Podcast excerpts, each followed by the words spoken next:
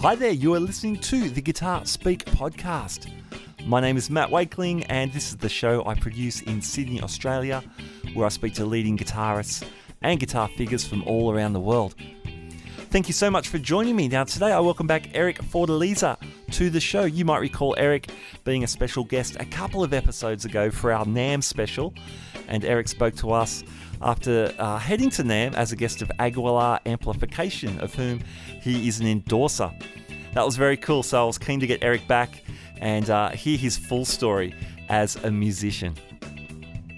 Eric very kindly invited me to his home studio. It turns out we don't live very far from each other at all, and uh, we sat down, had a jam, which was awesome. We haven't haven't played together in some time, and uh, it was great. We talked about Eric's influences, uh, checked out his collection of vintage and custom shop Fender basses, talked about some of the jobs he's got going, what it what it means to be an MD, uh, the importance of building community. As a musician, that's something Eric has always done and uh, more stuff beside. It was a great jam, so uh, with no further ado, let's move straight into that conversation. Here we go.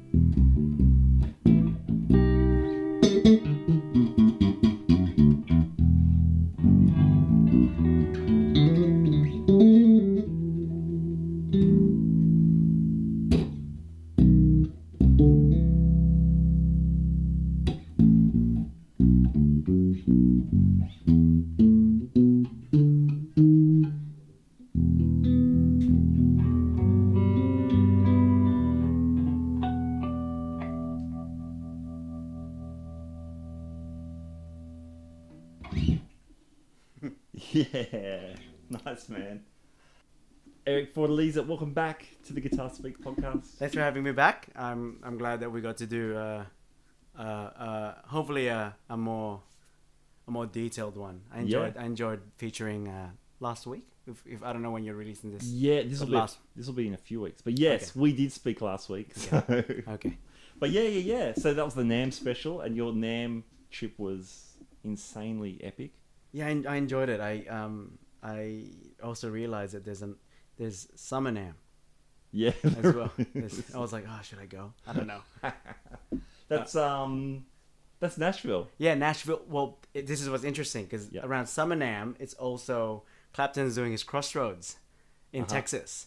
So it's around sort of in that same Ah, yeah, yeah, yeah. same time. So if you if anyone decides and wants to go to NAMM, if they plan their trip That's right, time. that's the time because Clapton's doing Crossroads again, and then NAMM's in Nashville, and it's all just in Yeah, yeah, it's just yeah. all happening. So if I could go, if I just had the money to just like, oh yeah, I'll just go. yeah, yeah. I'd love to watch. I'd love to be able to watch both of those and be able to attend both of those. Definitely, definitely.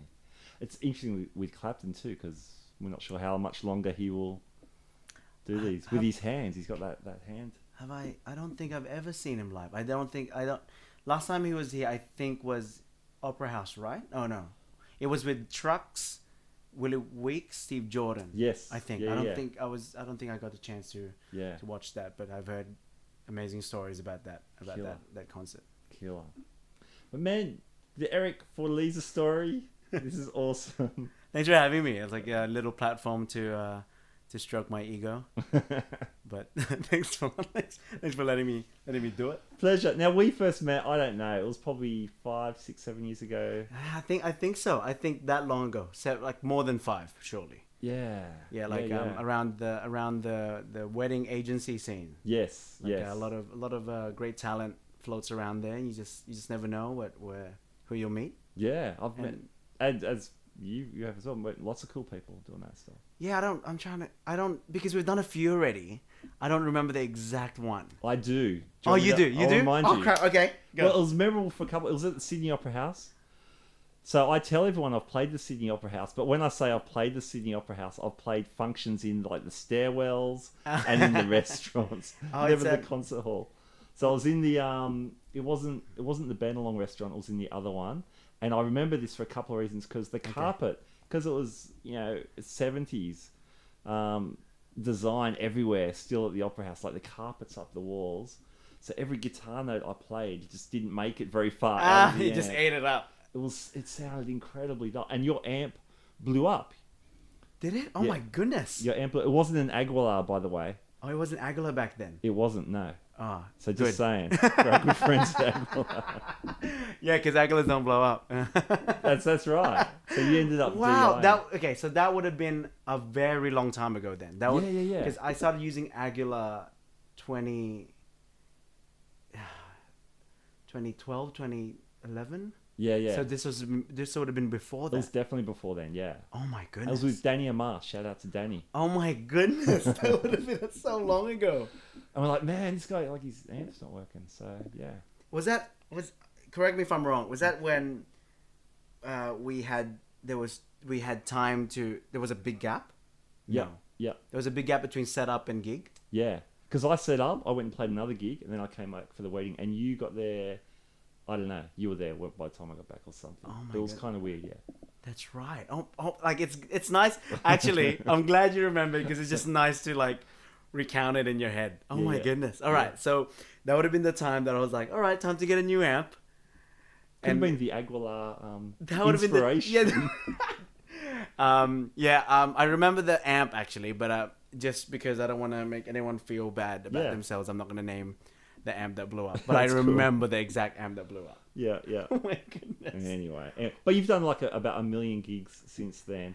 I uh yeah, I mean not a million, but I think from that. So if that that would have been a good six, seven, no, eight years ago, Yeah, yeah. Probably. seven, seven years ago. So yeah, I think I think I tried to make sure that I could do it for a living longer than two years. Yeah. So we're in 2019 now. Yeah, yeah. That was 2011 ish. Yeah. So I think I did. No, you know what? I'll say it. I think I did okay. I did okay to survive. Definitely. I'm still alive. So It's good that we're now we're doing this. Yeah, man. Let, let's back it up. When did you start playing? Uh, okay, so I'm I'm pretty late compared compared to my uh, fellow uh, constituents. If that's the right word. Yes. sure. um, so I grew up out west in in Western Sydney in Blacktown, and I I was I played footy actually. That was Mhm. most of my high school and my primary school days. Fo- Yeah. Footy sport. I didn't pick up the guitar un- until I was 16. So 2006, 2005, 2006 around yeah, that time okay. and I didn't pick up the bass until about 2017, 2000, like or late 2016, or maybe 27, 2017. It was pretty late in my years, but um, So 2017. ah, sorry, 20 2007. Okay. There it is. Sorry, sorry guys. Um, That's still very recent. yes, very. I was very late. I was Yeah. very late in in in my uh, journey as a as a bass player. It was uh, to. It's a long story, and I always tell it, but uh, to keep it short, and I always say this: keep it short. Um, four friends all played acoustic guitar around 2006. Um, and with any group, there's always a better guitarist. So the best guitarist became the guitarist, and out of the four, there was the best singer. I'm not saying they're great singers. I'm just saying. Oh, I'm not saying he was a great singer. He's just the best singer in the group. Yeah, yeah. And I'm not saying the guitarist is a great guitarist. He's just the best guitarist in the Sure. group. So they get the job. Yeah. Yeah, yeah, and eventually, um, my friend's dad, so uh, person number three, and if I'm person number four, person number three, my friend's dad had like an eBay addiction. Mhm. And every week he'll have he'll just have something new. He'll have like a gym set. He'll have like an, I don't know, just random things. Like he just have new stuff. And one of them was one week it was a drum drum kit. And my friend's like, "Oh, I have a drum kit at home." So you got this guy who's the best singer. You have this guy who's the best guitarist in the group. Now you got this guy who has he's the only person with the drum kit, and I was like, I guess I'm the bass player. Yeah, right. So I, at the time, I was working at um, Lone Star Steakhouse and Saloon, and I told myself, which is that's actually it's not it's not there anymore, but that was my first job. That's with the peanuts on the floor. Yes, yes, and they're not allowed anymore Really? because someone slipped, Ah, and then there was someone got sued, someone sued or something Yeah, like that, some idiot. that always. Yeah. so, um, and then I I saved up enough. I saved up enough money to uh, buy a bass amp and a bass, and the bass amp was an old Fender Rumble, Oh, nice. and uh, the the bass was an old OLP Music Man copy. oh, yeah. and yeah. that's somewhere I think it's either in this house or someone I know has it. Because I I use it. I just lend it out now to people that want to learn sure. so it's somewhere floating in the universe. And the moment I got that, I quit. I was Uh-huh. like, all right, I have what I need. And then I started this band. I remember I first got it Feb 1 because we because I know two I had 2 weeks later I had a gig and it was Valentine's Day. Wow. So we had by gig I mean just like three song performance at Yeah. at the assembly in high school. Yeah, yeah. And we're playing like uh, just there's videos online that I've made private. They're floating around there. it's like uh, your body is wonderland. Uh, for you I will. Yeah. I don't remember the other song, but it's just all these cheesy, cheesy songs that were the the hit at the time. Mm-hmm. But yeah, so um, so I started late, 2007, 17 years old. Um, I tried to pursue, and that was a year that I tried to do music in high school for year 11 and 12. But unfortunately, I was telling you before this that um, my high school didn't have enough students to do music. Yeah, yeah. So I didn't get to study music in my high school. Um, but I think that forced me to be like, well, um, there's no excuse. I practiced hard and long to make sure I to make sure that I was in a position that I thought I needed to be. You know, I was wrong, but I still practiced and I thought was correct.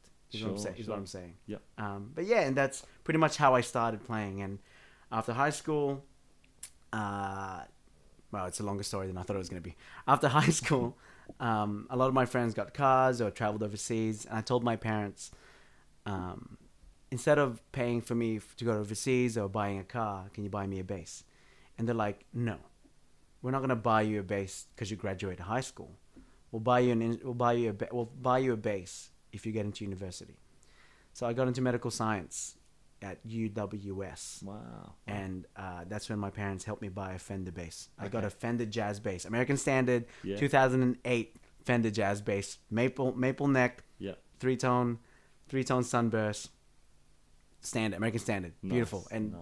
um, and yeah, and then as I kept studying this medical science thing, I kept playing the bass more and more, and I think I, with with, ev- with anyone, I think the better the instrument, the more inspired you get Okay. you know, compared to my three hundred dollar OLP Music Man copy, Yeah. and now you're getting like an American Standard jazz bass, your first Fender, Yeah. and you're like, there's more, like, there's no excuse now, is what, what I told myself, and um, I, then I just felt the calling to study music, hmm and telling my parents, hey, mom and dad, I think I want to pursue music, and I want to drop medical science.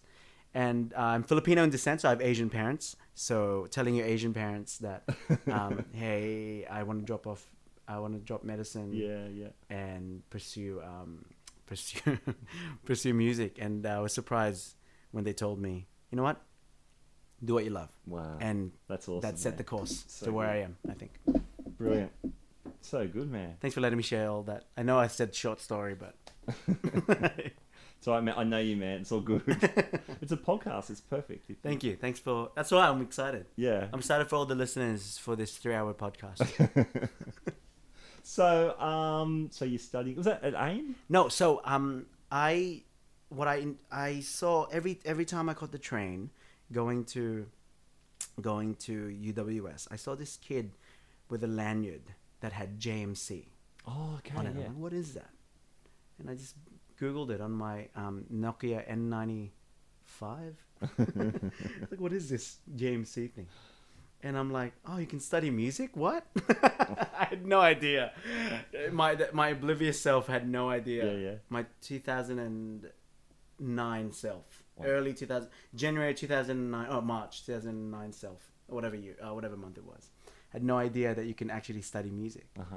And then I researched more about it. I'm like, what? You can actually study music? That's so cool.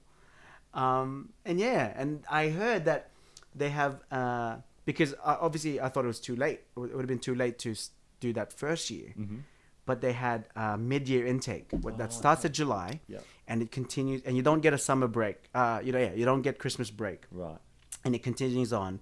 And by second year, you join the rest of the. Okay. Yeah. Yeah. So that's it. Made a lot of sense. I'm like, oh, well, I'll have a few months off, and get to yeah. Nice. you know but at the same time i had to audition and like i said i never i yeah i i didn't get to study music. So my reading wasn't there. Mm-hmm.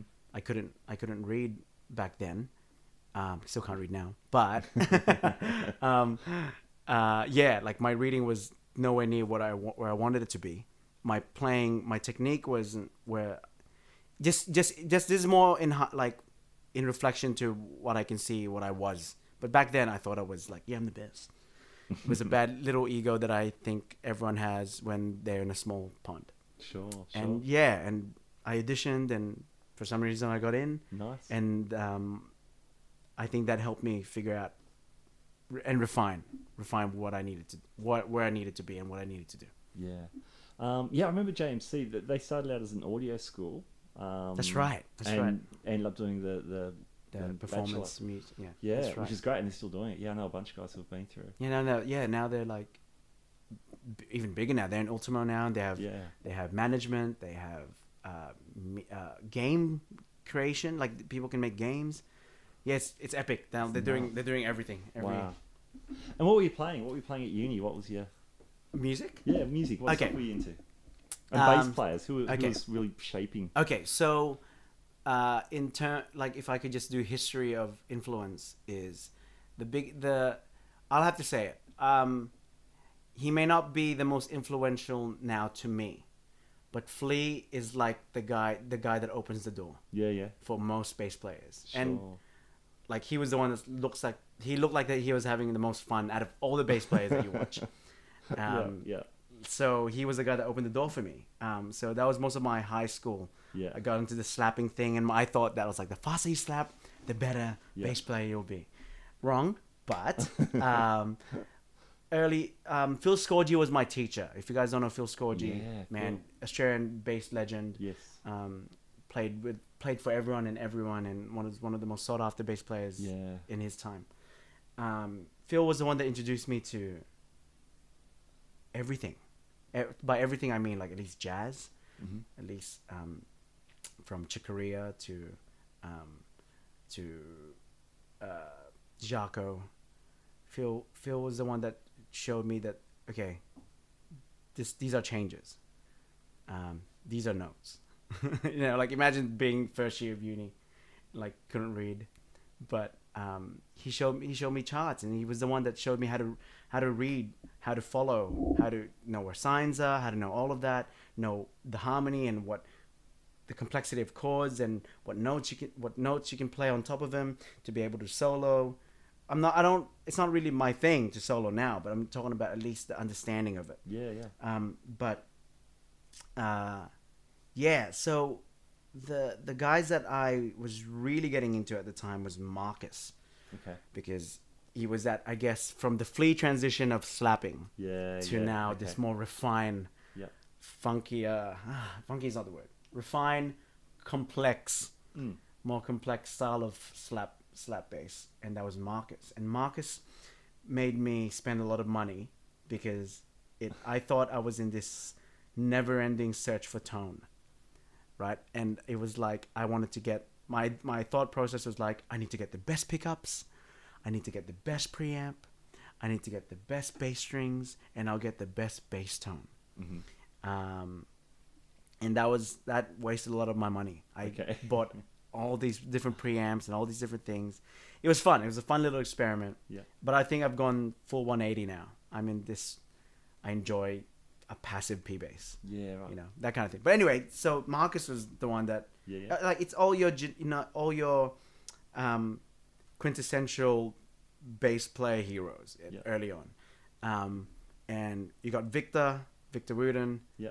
The guys that you're like, oh my goodness, Tal, of course, Yeah, yeah. because she was the one that was like, she was the dream for every, at least for me, because I was like, oh, she was Australian, and maybe I can, I'll be able to be up there one day and leave and leave Sydney, um, and well, she started late too. Like yeah, like she was a guitarist as well. from fourteen. She didn't play bass till she was sixteen. Yeah, I, that's why I, I use her as a little like, Yeah, I yeah. can, I can do it. I can figure my my crap out. Nice man. She was on the show, by the way. I'm just just saying because I know. I'm, no, I'm excited. I'm excited to. When is she? When is? She, Uh, by the time this goes to air, she would have already been on the show. can't wait. I can't wait to. I'm. I'm gonna pretend I've heard it now. It was Okay. so amazing. It was, man. It was. I can't hear it. Awesome. Um, but yeah, so that's. But but the biggest guy, and now the biggest guy that continued to stay as an influence is Pino.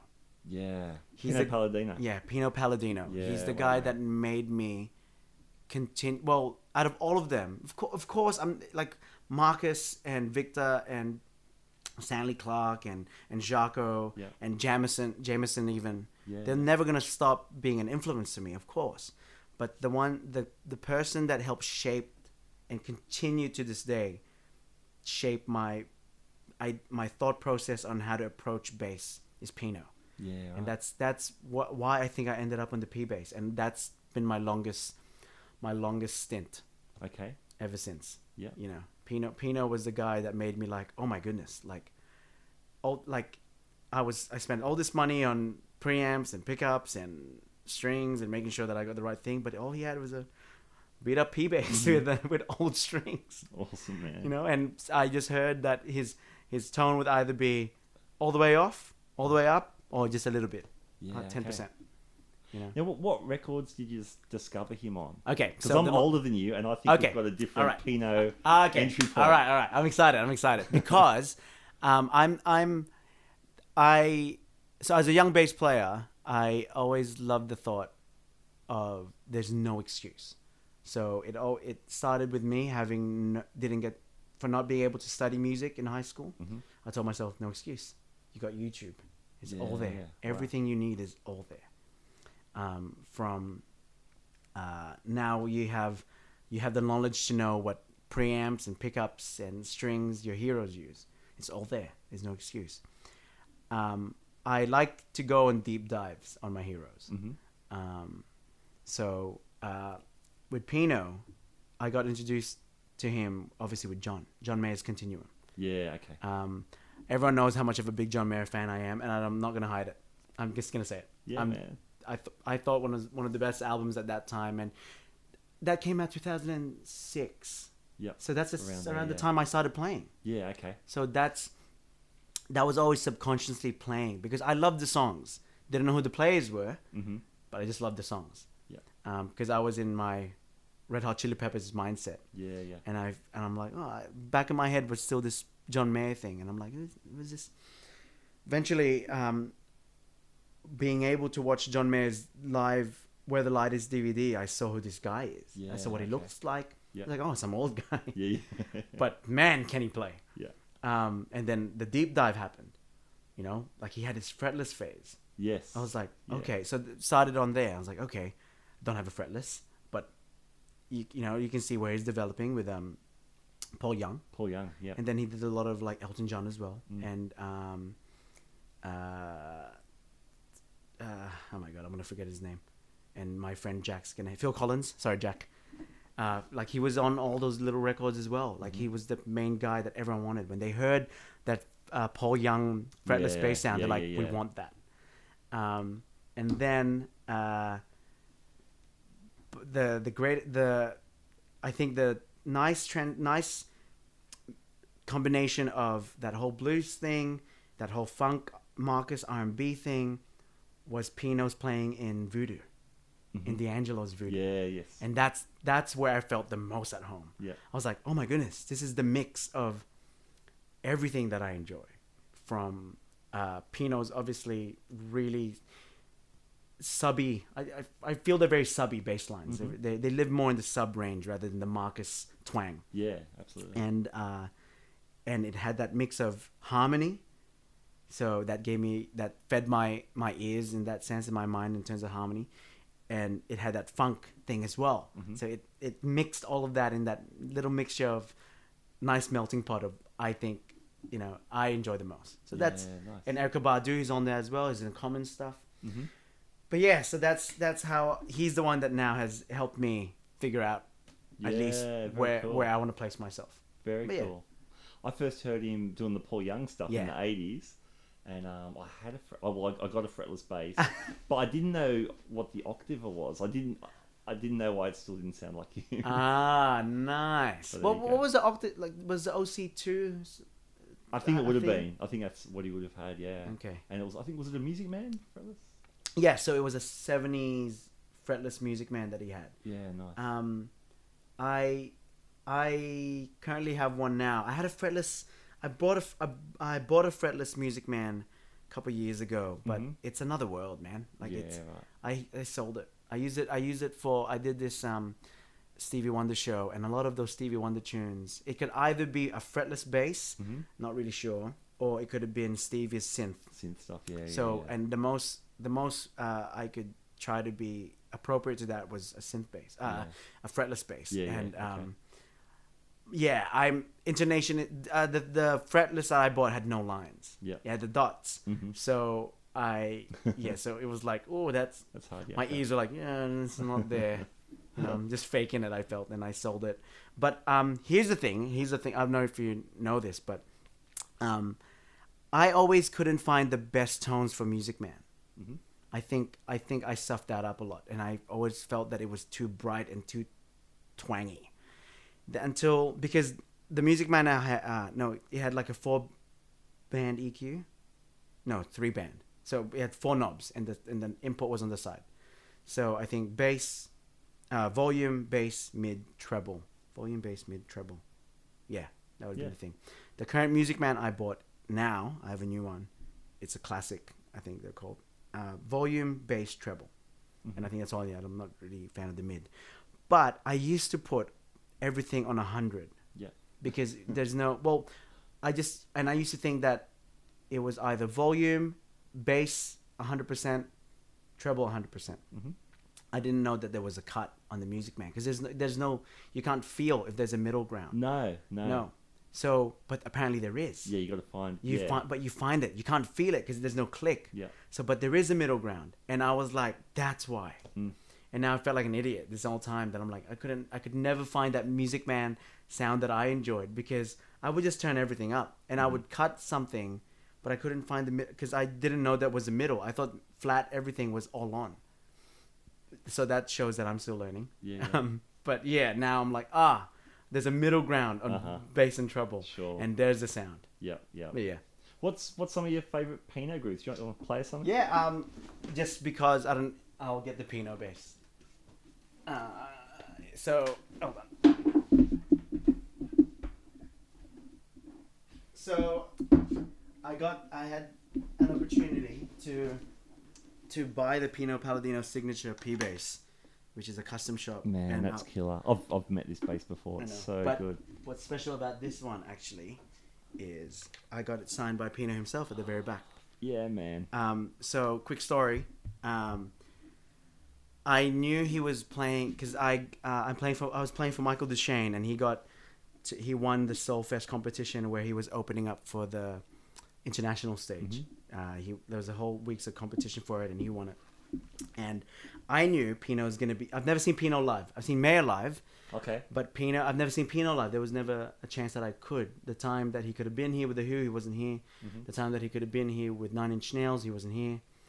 Um, yeah, Mayer wasn't here, so there was never really a chance. And, um, but then I found I heard that he was gonna be here for D'Angelo, and this is how I found out because he has no social media, Okay. and neither does D'Angelo. So I don't know who's who's in D'Angelo's Okay, band. They're, they're okay. very quiet on their socials until someone.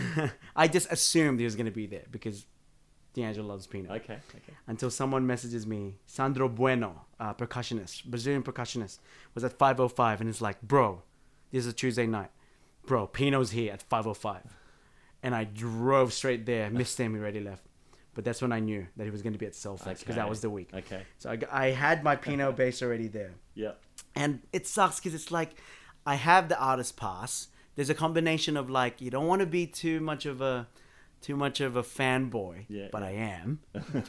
but you also don't want to act like you're too cool because I'm not too cool. I'm not. So it's this balance. It's this balance of making sure. Okay, how do I how do I say hi to this guy?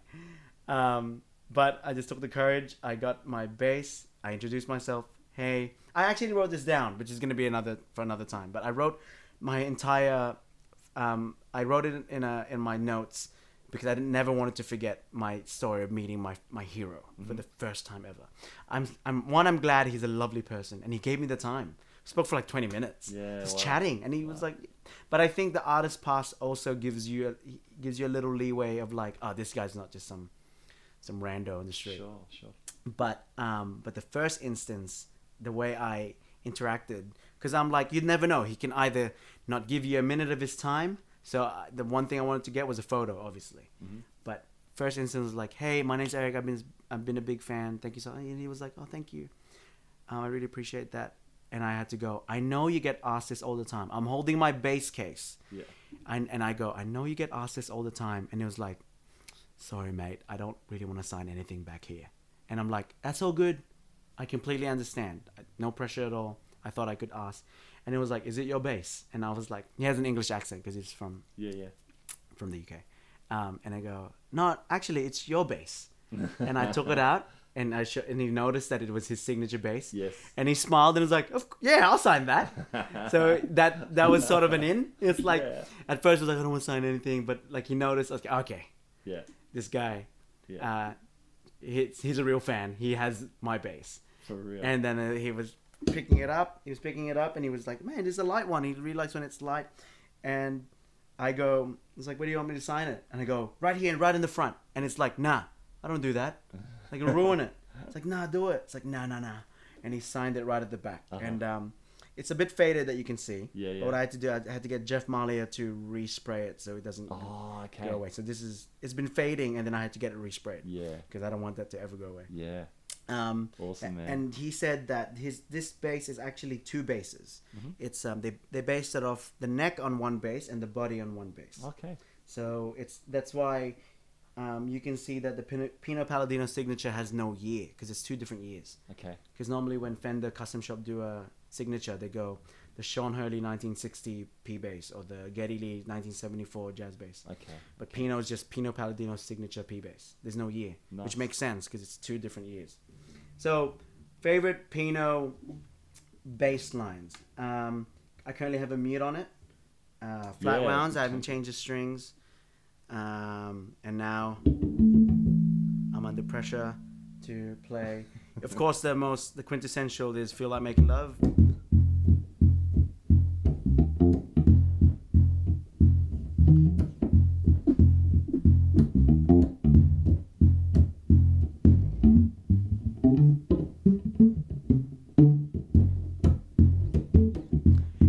Anyway, I know uh, the thing that I the thing that I love about that is it goes through the four, right? So it goes dum, strolling in the park, watching winter turn to spring, and but what he does, and I I only figured it out a bit later. The more you listen carefully, is he's already doing double stops straight away. He's like rather than just going root four, he's like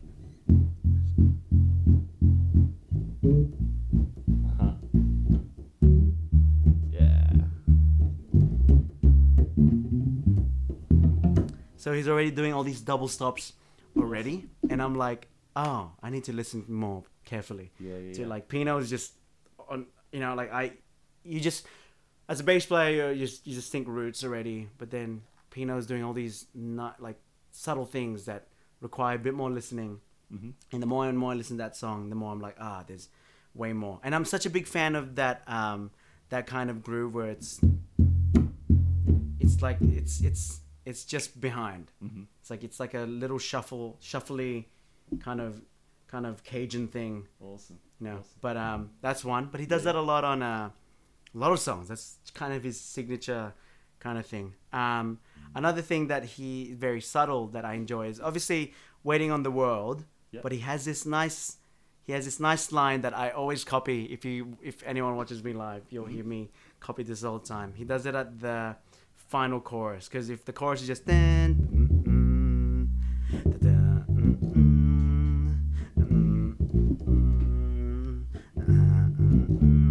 so that's the typical thing, but he does this uh, uh, uh, when the changes goes to the six uh, to the two. We keep on waiting, waiting. He does this nice line at the end near the final chorus. He goes, when he finally goes to the E minor, one day a generation. It's like it's just a E minor thing, but um, I copy that all the time. Yeah, whenever yeah. whenever I get a chance. You, Nice. you, you know that? Yeah, let's, let's, jam on it. Let's just do the chor- Let's just do the full chorus, and then Okay. I'll, I'll, I'll just do the, the line. One in D, two. eh, uh, mm.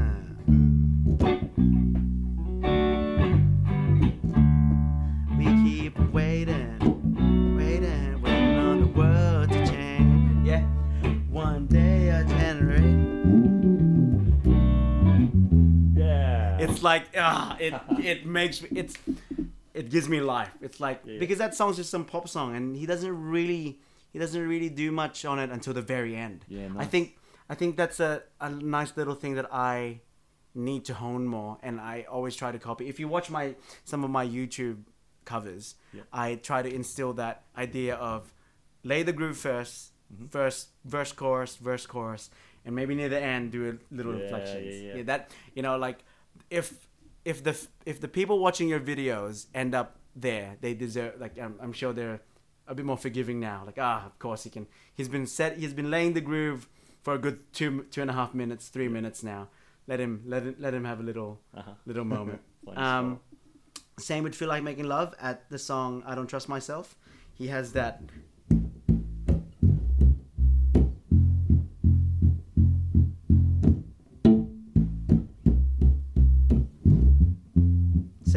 Same kind of feel. Yeah, yeah. The thing I love about that song, oh man, I could go on forever. uh, the thing I love about that song is if you listen to that song, he has, I'm not sure if it's two basses, but I think it is. I think he's recording two different basses. One's doing, one's laying the groove, and one's doing these, one's doing these random slaps. I don't know, like if you've ever listened to it, it's like, boom.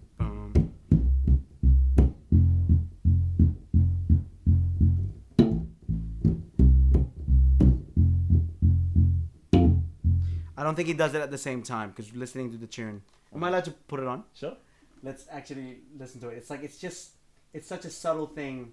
It's such a subtle thing that I enjoy a lot when when bass players do things that they get away with. Uh, let me get it up. So this is I don't trust myself from the Continuum record. So so the bass line's there, but there's this slap bass sound that just happens every now and then.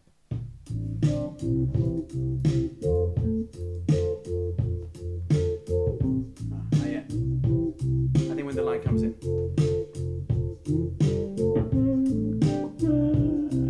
And then. Not yet. He again here. One, two, three. It's just little, little, little things. It's throughout the song actually. Mhm. It's like you don't really think about it, like when you, because you're thinking of everything else. But I think it's two different basses. I feel that it is because the bass is staying, and then there's just. Anyway, um, Nice man. I could. We I think we're gonna waste a lot of time if you keep asking me Pino favorite question. favorite Pino bass lines. It's on my list. I just wrote Pino, and I knew we'd, we'd get somewhere with that. oh my god, yeah, we. that's cool, man. That's yeah, great. I think we'll we'll last. We'll We'll take too long there. Yeah, but yeah, that that bass is killer. Now you are a Fender um, endorsee. You, Yes. you work with Fender Australia. Which Yes, is, Fender which is awesome. And you're known as a P bass guy, even though you had that beautiful jazz at the at the I- start of our show. Yeah. Oh, that's right. I was, that's what I was playing in that little little intro that we had. Um. Yeah. It's I I I got this. This was my first custom shop, the Pino bass. Okay. Um. And I, I don't want to sound like a purist. At the same time, I don't want to sound like um, you you need you need to get whatever you need to get. But people can do whatever they want. But Custom Shop had this great slogan, and it's it's it was very cocky, but at the same time, I think it was very effective. And it's their their slogan at the time that I bought it was "When you're ready." Uh-huh. and it's like oh it's, it's like it makes you like i'm ready now I want, I, am ready to have a custom shop now um, but i had an american standard p bass before this but because Pino and you know i just had to i had to get the Pino bass but a couple months after i bought a real 63 a, so a real 1963 that's the blue one that's yeah. the that's the blue one and um, i I just imagine this that if ever I got the if ever I got the John Mayer gig, Yeah. I'm not gonna play the Pino Palladino custom shop P Okay. bass. I had to get my the my my own my own little thing, which is which is that. Um, it's ah th- that's that's another that's another story in itself too. But um, just quickly about the P bass thing. Yeah, so I'm endorsed by Fender Fender Australia, and I couldn't have thought of a better better brand to be associated with. It's Mhm. like as a kid, you always you always wanted you Mm. always wanted to Yeah. be, you know, you always wanted your own um, Clapton signature, or John Mayer signature, or Pino signature. yeah yeah And um, so being, I'll, I'll say it. The moment I got that email saying that, "Welcome to the family," I cried. Ah, yeah I actually cried. I was tearing up. I was crying that whole that whole morning, being like, I can't believe it. I can't believe it. But it's more than it's more than just that five minute or that ten minute instance. It's it's like an entire build up of years of of of work, of years of ensuring that I made the right decision, of years ensuring that I presented myself as best as I can, of years ensuring that I that I know that I'm a high quality musician, that I'm worth their time, I'm worth even consideration, and you know, and every from every single post that you see me do, from every single tag and every single video and every single gig that I do and every single shot of a bass that I would post up, it all led to being able to have to to have that opportunity to now be able to attach my name to such a world class brand. Mhm. You know, those things. Some people like I, I wrote this massive post about it, which I don't want to get up now because I'm going to waste a lot of time. But the summary of the post was pretty much like, um, uh, one of the points in the post was like, um, I know you can see, you know, some people, some people can get annoyed at people online. Social media is a lie, it's setting you know, but you can either use it as a tool or you can use it to share your life Mhm. and you can use it to share positivity. And um, I know some people will be like, uh, "Oh my God, here, here's another bass photo. Here's another Aguilar photo. Here's another mono photo. Here's another Fender photo." You know what? I have no regrets. Like I, I know what I was doing it for. I know exactly my purpose of it. One, because I love that brand. I love the brands that I use. There's no, I wouldn't regard. You know what? Regardless if Fender got me or not, I'm still gonna use Fender basses. I still love the P bass. Mhm. So I think that's more important than than um, than anything else. But then having having the the accreditation of being connected with such a high quality brand is such is an honor. You know, I'm never gonna take it for granted. Um, but yeah, and I I'm glad I'm glad that um, uh, even though I play jazz basses and a few different things that I'm branded as a P bass guy, and I'm not I'm not annoyed about that. I'm just I I feel at home. I feel the most at home Mhm. with a P bass. It's Yeah. volume, tone, and that's really it. You can't. It's passive. You can't go wrong with it. And if you do, uh, some, you're not gonna be able to handle a Dingwall or a Warwick or a yeah right or a, like some boutique sure some boutique active bass. If you can't handle the P bass, that's my that's my Awesome, man. Hey, I'm, I'm just looking at the wall where your your 63 is hanging. I remember when you got that, and you, I think we are doing a wedding, um, and you, you here you have a play. And I'm like, really? So yeah, I got on. I had a play. Ah, well, I, Yeah. this, this is a player's instrument, isn't it? It's not you're not having a play So- a glass case. Okay, so um, the when um, I'll say a quick story about it because I'll get it up. I'll get it up. Put it on. because um, one sec. Let me just get it up. Um, I saw this on. So I already got the Pino around this time, and I think it's around 2013 now. Mhm. And um, let me just quickly make sure it's. I don't know if it's in tune.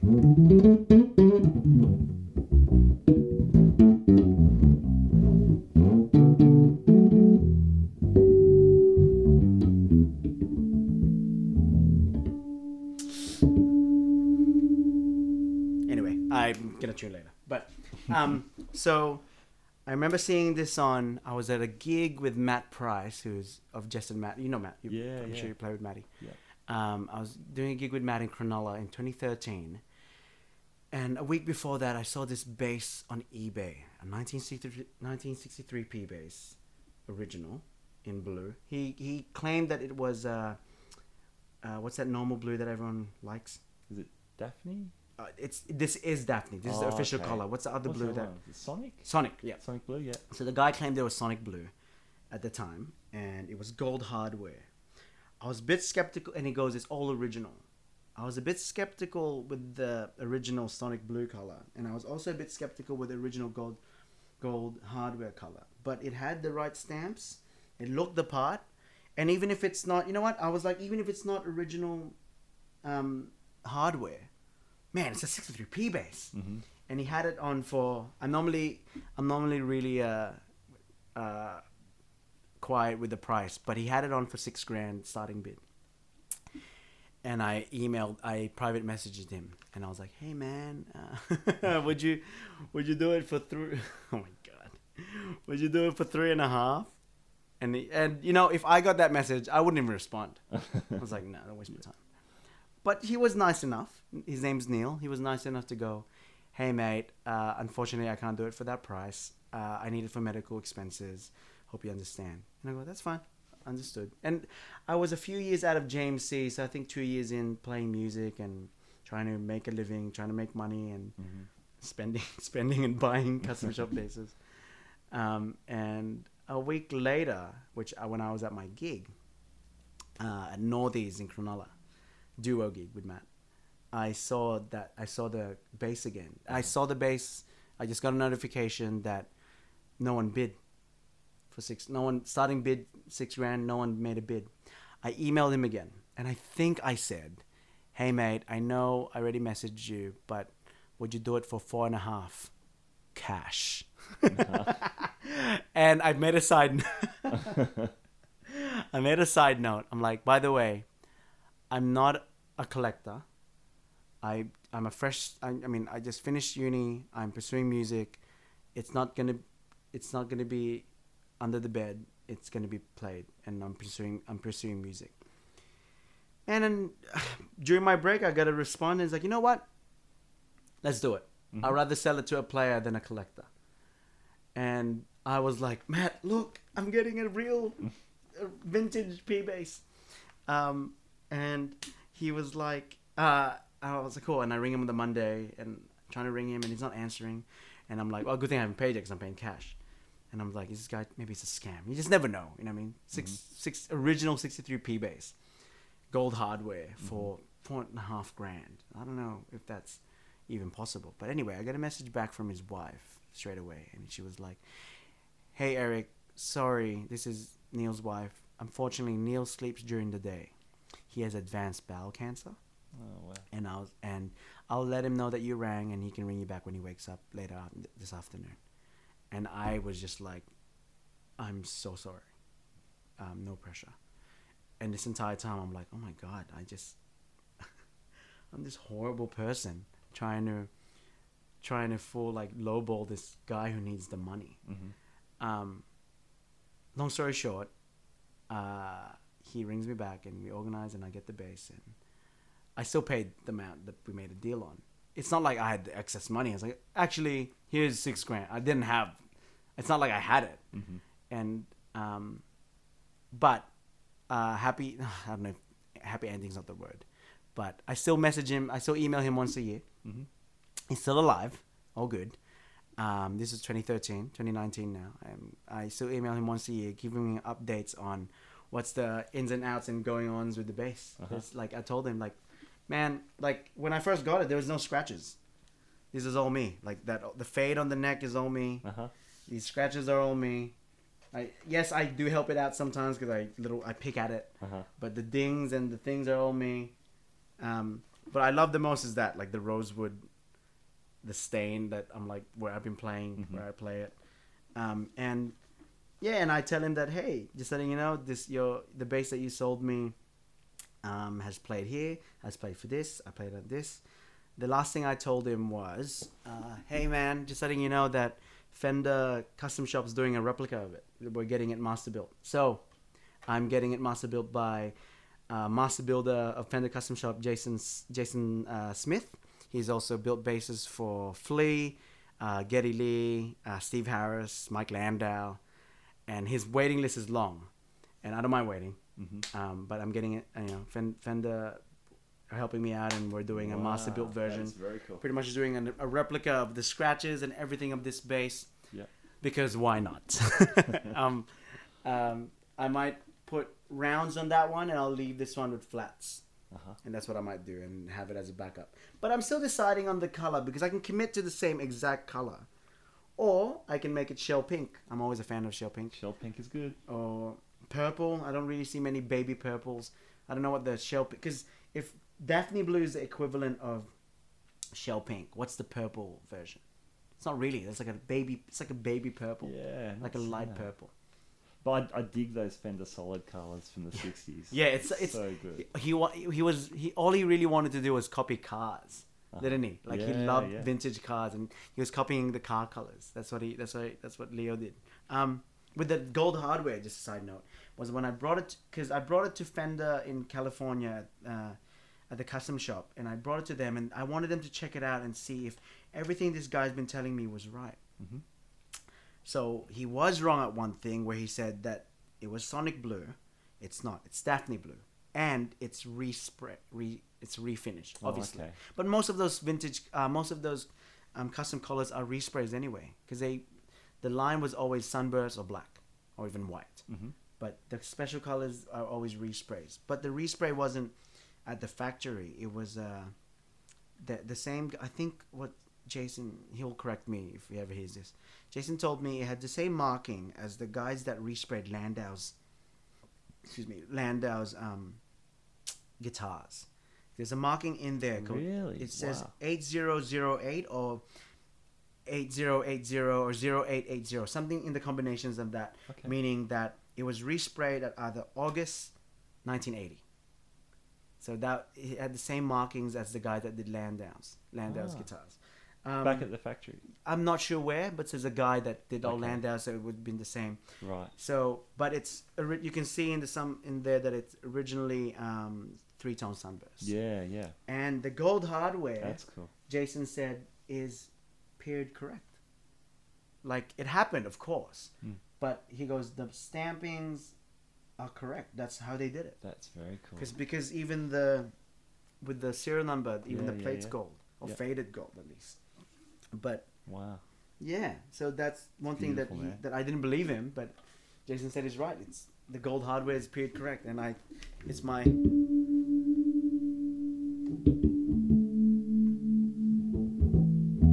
It's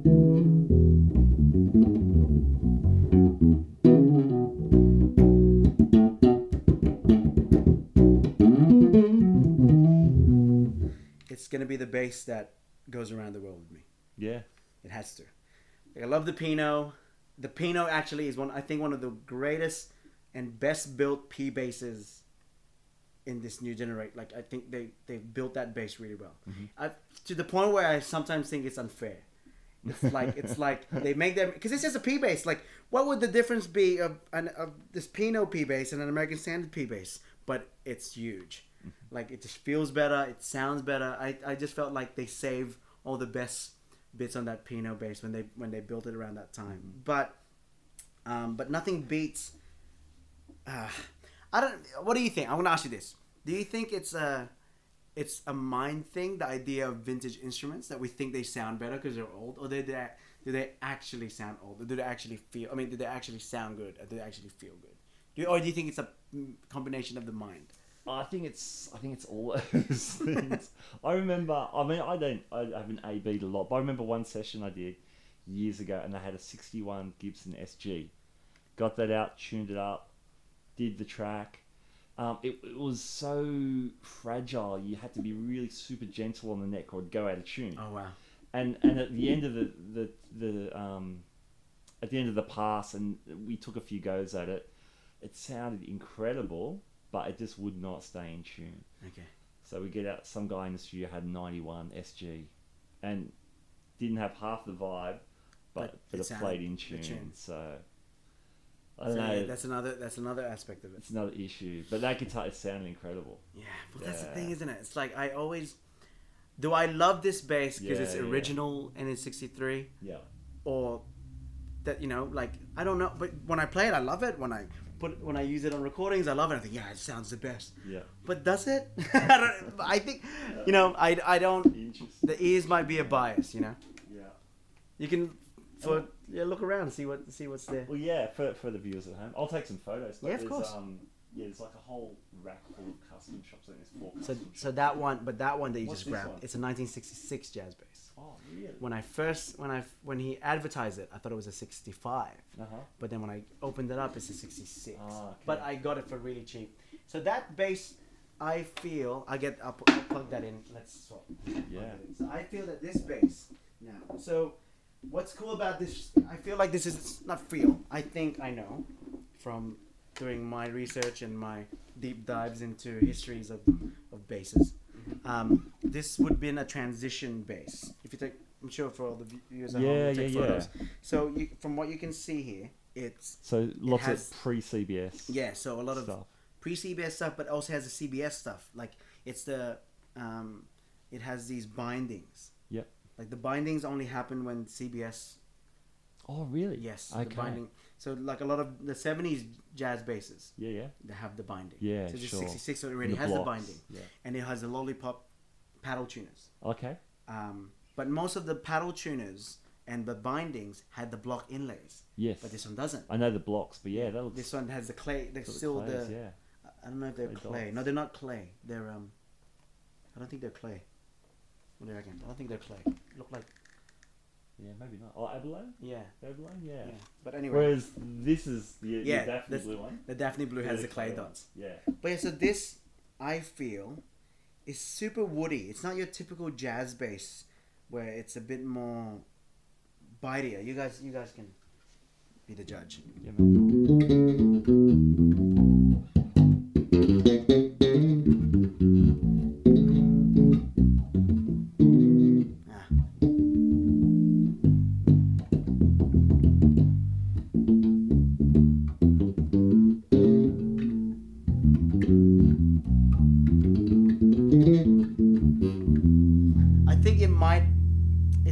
something's something's missing that I feel. Something's.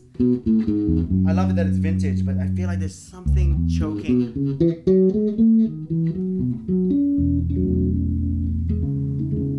You know, something's missing there. That it's that's that's not quite there. I think maybe pickups. I don't know, but it's to me it has a more woodier sound than. I'll get the other jazz bass quickly, mm-hmm. and this is my typical the typical jazz bass sound that I love. It's that bitey. This one? Yeah, that one. That's the jazz bass that you guys heard at the beginning. Yeah, so this is your custom shop. Yeah, 1960 jazz bass. Okay. So this is the sound that I love for a jazz bass.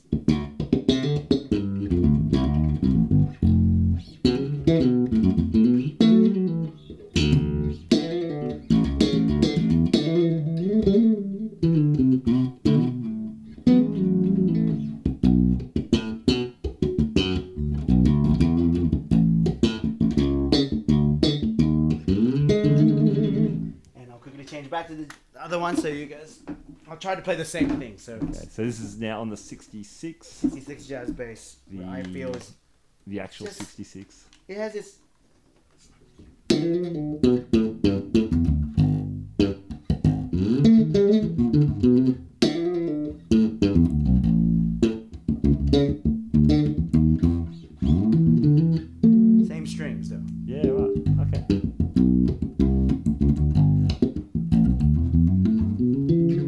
Like it has an earthier tone. Yeah, sure. Just a bit more in the Yeah, on yeah, the yeah. darker side.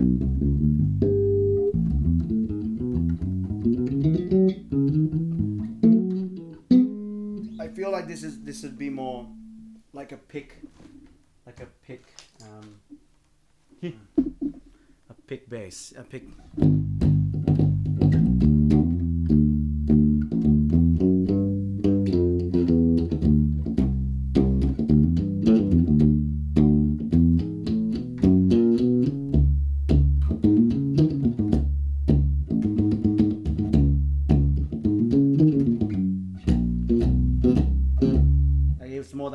Led Zeppelin-y Yeah, right. um, kind of thing. But it has its place and it That's has cool. its home. Sure. Like com- that, I think the white jazz bass I have is more in that honing into that funk thing. Mhm. This one's more of that maybe songwriter kind of bass. But that's why I love basses. Like they all, no matter no matter what different kinds of basses you have, they're all gonna have this weird sound of how the wood's connected and how it's all strings interact with the pickups and all this stuff. They all have their own home. Yeah, yeah. At least with my Fenders. I know that you got I got a few more basses behind you. Yeah. Which now they all have their different they have their different situations there. But you know, just with the Fenders alone, it's like um, when I first got that going back to my um, when my parents first got me my first Fender Jazz, dad's first question was like, What's the difference? I go, Dad, this one's better, this Yeah, one's yeah, this." yeah. But yeah, like it's it's they all just have their own little zones that they live in. Like I can't, I don't think I can do a full gig. I'm I'm sure push comes to shove, you you have to, you have no other choice. But I don't think this will be my number one. This jazz bass. Sure. I I feel like it may be at one of those basses that um may need some tweaking or upgrades. mm-hmm. But um because it is po- post CB, uh, it's now CBS era. I feel like there's something that they did to it that sort of sometimes lost its mojo. I'm one. I'm a pure. I, I think I'm a purist in that sense with the whole CBS thing. Uh-huh. Like I'm I'm a fan of the L series or Leo Fender era basses. But what do I know really? Marcus plays uh, CBS jazz bass. That's right. That's his, Yeah. that's his thing. Yeah. So anyway, Yeah. Cool, man. Tell me about being a sideman, because you, you do. I mean, like you're gigging all the time. You, that's your living. Um, you, you play with a lot of people without surnames, like Matt and Jess, and Vicky Lee. oh my god, that's that's hilarious. Um, I Jasmine didn't. Ray. I didn't. Yeah, that's her last name. Is that her uh, no, name? it's not. Okay. But that's her artist name. That's a Um, lot of different styles even there, though. Yeah, so um, so you got Ricky, who's the pop thing. Yeah. Uh, you got Justin Man, who's still sort of the pop thing, but they're more the indie pop, I guess. Yeah, sure. Jasmine, who's the country thing. Um, so, I guess when you first, when you first, we obviously met in the wedding scene, and Mm. the idea of any side man is just saying yes to everything, Mm. because how can you create opportunity, and how can you place yourself to where you want to be, until unless you know that there's an opportunity for you to get there. You know, it's like, it's like, yeah, I could have started off like, I just want to be an indie bass player. It's like, well, how, really? But I guess my mindset at first was just like, just say yes to everything. Yeah, yeah. Yes, say yes to everything. Yes to every gig. Duos, bands, trios, weddings, etc., etc., etc. Whatever it may be, tribute shows, whatever. And I guess from saying yes to all of those and eventually refining my skill set and knowing the direction that I really wanted to go. Um, it made me picky, which is great, I I don't like the idea of uh, you think you know what you want, but you haven't tried other things. Mhm. At least with music, like Sure, I yeah. I needed to have said yes to a lot of different things, to, so now I know where I want to place myself. Um, Sideman is it's one of those. Uh, there's pros and cons in every in every aspect. So I I'll just break down at least the the pros and cons of a sideman. One, you can say yes to everyone, meaning the the the you're gonna you may if you're good enough, you're gonna have bountiful amount of gigs.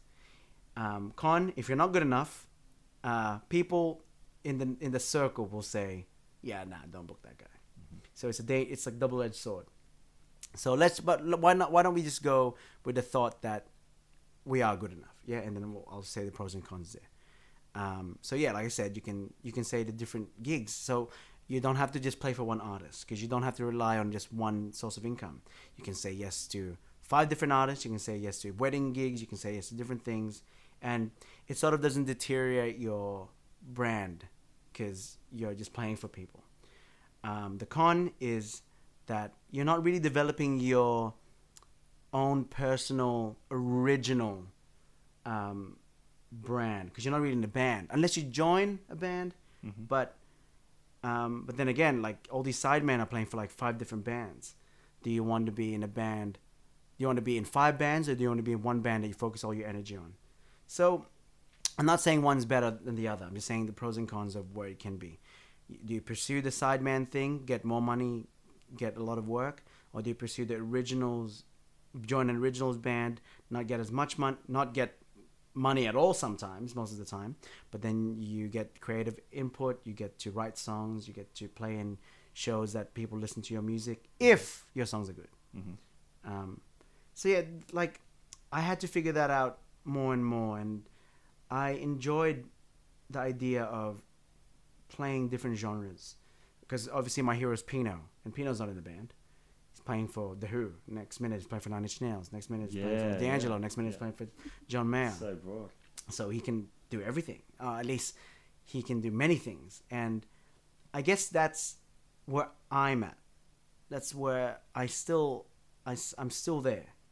Um, yes, I write some songs. Yes, I write some songs with some friends, and dabble on some few shows of my own stuff. But at the end of the day, um, where I'm a session musician.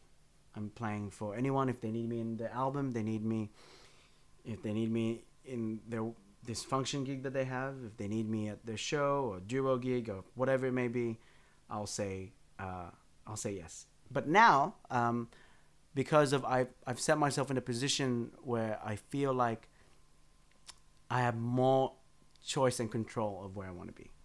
I'm not saying yes to some gigs that I don't. I'm not going to say yes to some gigs I don't enjoy. Um, unfortunately, there are going to be gigs like that. Um, people are learning their craft, and if I can see that there's potential, I'll invest. If I don't, I won't. And it might be a, a bit harsh, but I think it's honest, you know. But yeah, it's uh, it's a side the sideman thing. Can you know you need to find a way to make it work, because you are gonna you are gonna start comparing yourself to people doing their own stuff, and you're like, oh, I wish I was playing in a I was writing my own songs and playing at uh, Woodford, whatever, mm-hmm. whatever gig it is. Yeah, but at the same time, I played for the best in this country. I played with the best in this country, and I played with some of the best in the world. Even like even that opportunity of being being able to interact with some of my heroes, some of the people, you know, the people that that I've met, the people that I look up to.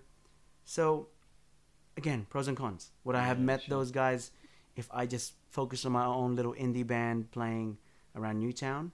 Maybe. I don't know. But sideman thing is a is a tricky question because mm-hmm. it's like the door I'm not finished my my path isn't finished yet. Of course. You know, I can I can finally decide to go, you know what? I'm done with the sideman. Mm-hmm. Let me let me start doing solo bass gigs and yeah. see if that goes anywhere. so yeah. hungry. That's right. So hungry. If you want to follow me on Instagram, it's so hungry. S O O hungry. What about um, music directing? Because you've been doing that on some on some shows and tours. I, so so I think that came along. I it's just in my nature as a as a person. I think I um. It. Because when you, if you study if if you've never been to a a music college, if not if for the listeners that um are either in their pre-teens or at least pursuing to study it, you sort of get put in bands. Like that's the first instance that you get forced to be put in bands that you'd never played with. So the hierarchy of who's the leader, who's in charge, sort of isn't set yet. And the more you play and the more you rehearse, it's sort of, you start seeing who has a bigger voice, who has a louder voice, or who has better ideas, or who people follow follow more. And um, I think it's a natural thing that I slot into. Um, uh, I'm very loud. I'm very uh, forward, and um, and I think I have good ideas. maybe, but um, but but the, the most important thing is I want the best for the music.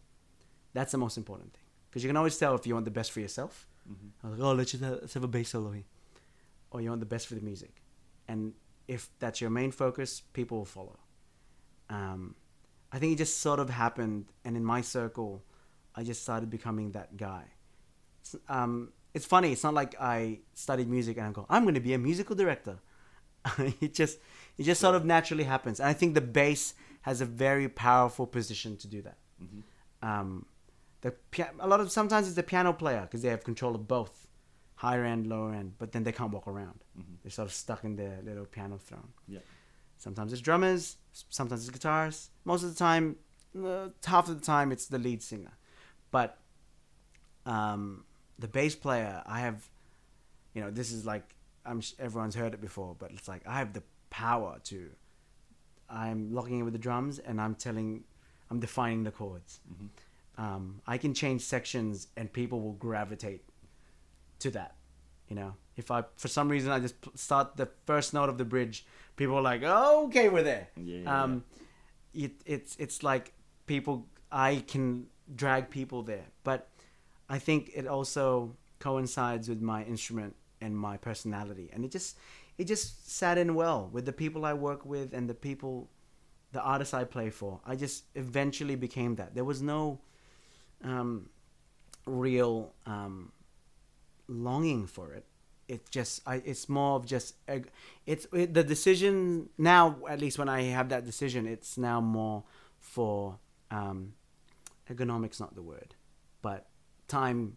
Like it's more just to save time, because I know, all right, there's going to be a new bunch of people. We're playing for an artist. Let's say we get a call. Like um, recently, I played for uh, this amazing uh, guitarist slash singer from uh, from Nashville, country artist. Her name's Lindsay Ell. And I got the call and I offered myself to be the musical director because I know it'll just be easier.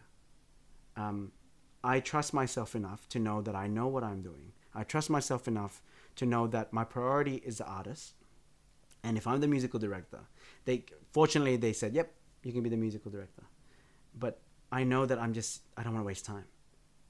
So yeah. on a on a tour like that, um, so that was doing some of the CMC. Yeah, CMC, um, uh, Australia's biggest country music festival, CMC Rocks. CMC Rocks, yeah, yeah, yeah, yeah. awesome, man.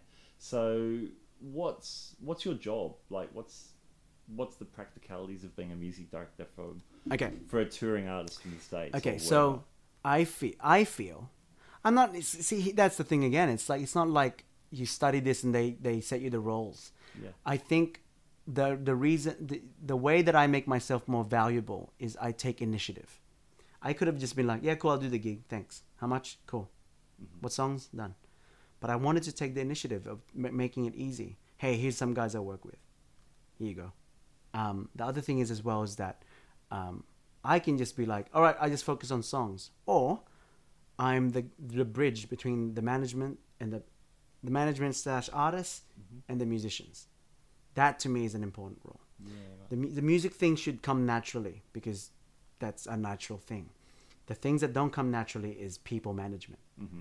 That's the thing that I feel that it. That's the one that I take more focus on because the music thing happens. If you've done enough practice, if you practice enough, if you've focused enough on music, the performance and all that mm-hmm. should just happen. Yeah. You know, um, if you book the right players, you don't have to think. If you book the right musicians, they'll follow you wherever you want to go. So that should always be a natural thing. The most unnatural thing is now being like, all right, guys, I just got informed that um, wake up time, call time is this time. Um, it's sort of like even a tour manager nearly, but I'm the bridge between the management and the art and okay. the yeah. and the musicians because all the musicians really need to know is where they need to be, what songs they need to do. Mm-hmm if if they're part of if they're part of the chain of emails with the music director and the management, which could be up to 20 to 50 emails, and then all the artists and the musicians are getting that too, they don't need to know what um, what the name of the bus service is. They don't need to know who's dri- who's the driver for yeah, day number three of tour. They don't need to know, um, you know, they don't need to know at that very moment at least. Like there's gonna be a lot of stuff that that I'm I'm taking the initiative of knowing, so to make it easier for everyone that Yeah. the artists don't need to know uh, the the musicians don't need to know. All they need to know is what time the show is, what songs they need to do, Mhm. and what else do they need to know, and when to get there, Yeah, and right. how, what you know what flights to catch. That's really it. But um, I don't. They don't need to stress about. Eric, did you make sure that I have enough um, luggage, luggage to make sure I can bring my guitar, my pedal board, and my blah? Mm-hmm. It's like yes, I know. Like I, I take the initiative already to make sure that that's all sorted. Mm-hmm. So all they need to do is show up. Yeah, right. Um, people management is the hardest Yeah, okay. because um, you it's a mixture of respect, mixture of sometimes you take the you you need to be the the punching bag for if anything goes wrong, um, and you need to take responsibility. Let's say let's say something goes wrong at all, a, a flight is missed. What do you do? Do you sulk? If there's no one taking initiative, like, all right, what can we do? Next flight. When's the next flight? What's the earliest flight? Will we get there? Cool. All right, let's book that. Straight away, it's it's a solution of something but um, I feel that I take the initiative to to pursue that to make sure it's easiest for everyone, and at the same time, all the artist needs to know is the well, the, are the guys going to be good for the show? That's it. They don't need to know if if the artist you know if the artist like hey the guitarist needs another luggage for one thing can we sort that out hey um so the guitarist um or the the drummer wants a separate room and blah blah whatever it is all these Yeah, yeah. little things that the, I don't feel I don't think the artist needs to know because the main focus is uh, you want to make it easy for everyone to perform the job. And I take the initiative to make sure that no one has to deal with all that other stuff. And then uh, because if I don't one who is? Am I or am I just gonna wait for someone to sort that all out? Or I again take the initiative Mm, to sure. it's more than just music really Yeah. you know, it's people management Yeah. So at that level, is there less musical specific direction? Yes, so, yeah, of course, of course. Like it's, it's, you you the lev the when the music, when you're directing music, it means, if you're spending more time directing music, it means you didn't book the right players, Mm-hmm. because there's no time to direct the music anymore. There's there's moments, of course, you go all right next section. You just it's all looks now. You you don't you shout or scream or you can be like all right let's go, Yeah. but it should it's all second nature kind of thing. Um, the music like if if I'm directing a lot of the music, it means we didn't rehearse enough or we didn't we don't know the songs enough, um, and that may happen. That may happen where, you know, you've been doing this tour for some people, and then you get a new guitarist that has never done the show. So you might have to do that. I might have to do that, and that's something that I have to be ready for. But if everything is going well, most of the time, it's people management. Mm-hmm. It's not the music should already been sorted Sure. already. Sure. That's most of the most of the. That's what it really means to be a musical director. I reckon. yeah. Cool. It's it, the music thing should have already been sorted ages ago. Yeah, yeah. Yeah. Very cool. Now, um, another topic I want to ask you about social media. You are like a social media ninja. Um, the your name Or troll, or- yeah, or, uh, troll. Or what's another word? Parasite. That's another word. but you're you're good at like, and this will this will join. I want to talk about the idea of communities and things too, which which you've always been really big on musically. Um, but yeah, how important is it as a working musician in 2019 to be to have your social media happening? I think that's a uh, such a great question because I I think it's this it's, there's a 50-50 uh, consensus of of people that think it's horrible and people that think and and people that are so consumed by it. Mm-hmm. With anything, you need a balance. So my approach is it's so this is my approach and it might and you take it as you will. But i see it as so my foundation is social media is a lie. The moment you accept that then the anxieties and the stresses and the and the pressure will go away. So what, what do you mean by that? so It's a lot. it doesn't it it doesn't really matter. It doesn't really matter at the end of the day. That's what i mean by it. Mm-hmm. it's like it doesn't it should not define you as a person it should not define your music and it should not define the choices you make in life.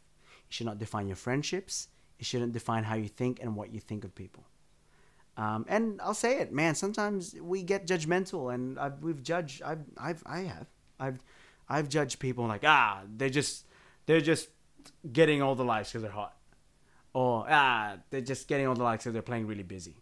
Plus, you can't do that at a gig anyway because you play too busy, you're not gonna get the gig. Yeah, yeah. That kind of that kind of mindset. I think it's negative, and we're all. I I'm not gonna speak for everyone, but I've been um, I've been uh, very. I, I've done that, and I think it's horrible. And I think I've needed to reassess and re regather my thoughts and know my foundation. And that's my first. That's my first foundation. That it's a lie. Yeah. Okay. By that I mean, if I post something that people don't agree on, on, and I like to do that sometimes. I like to stir the pot a, bit, a little bit, like that kind of thing. Like um, gender pay gap isn't isn't real. That kind of it's just stupid stuff like that. Um, but it's obviously trying to engage and trying to like make people feel upset. But if they really want to have a conversation with me, they'll message me, or they'll ring me, or we'll do it in person.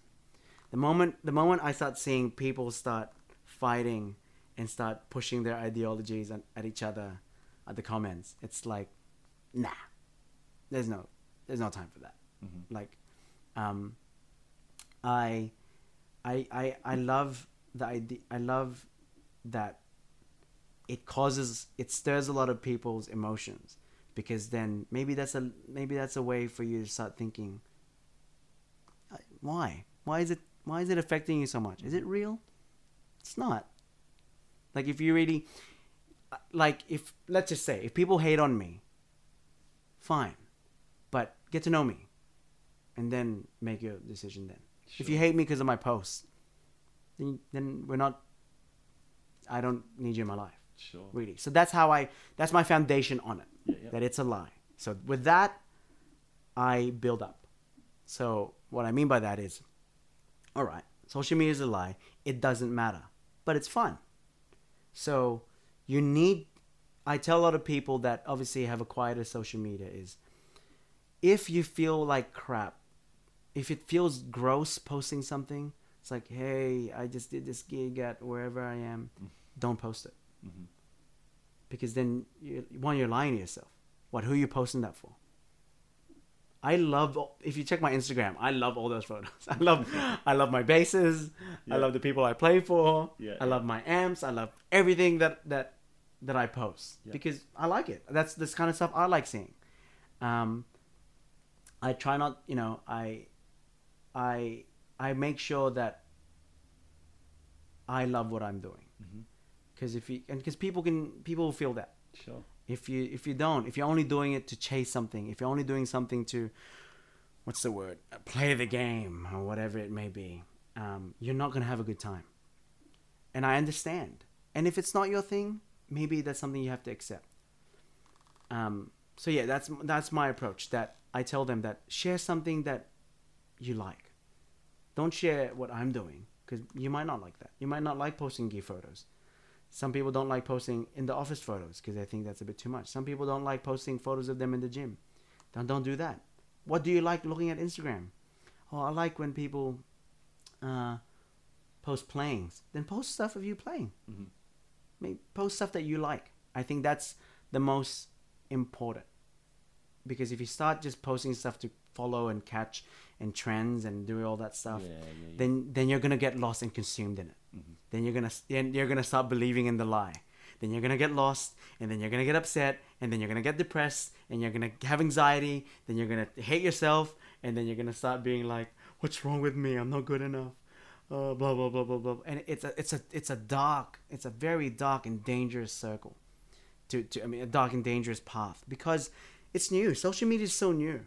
Like I I and I analyze it like um, if if there's a couple that aren't doing really well, they go to therapy.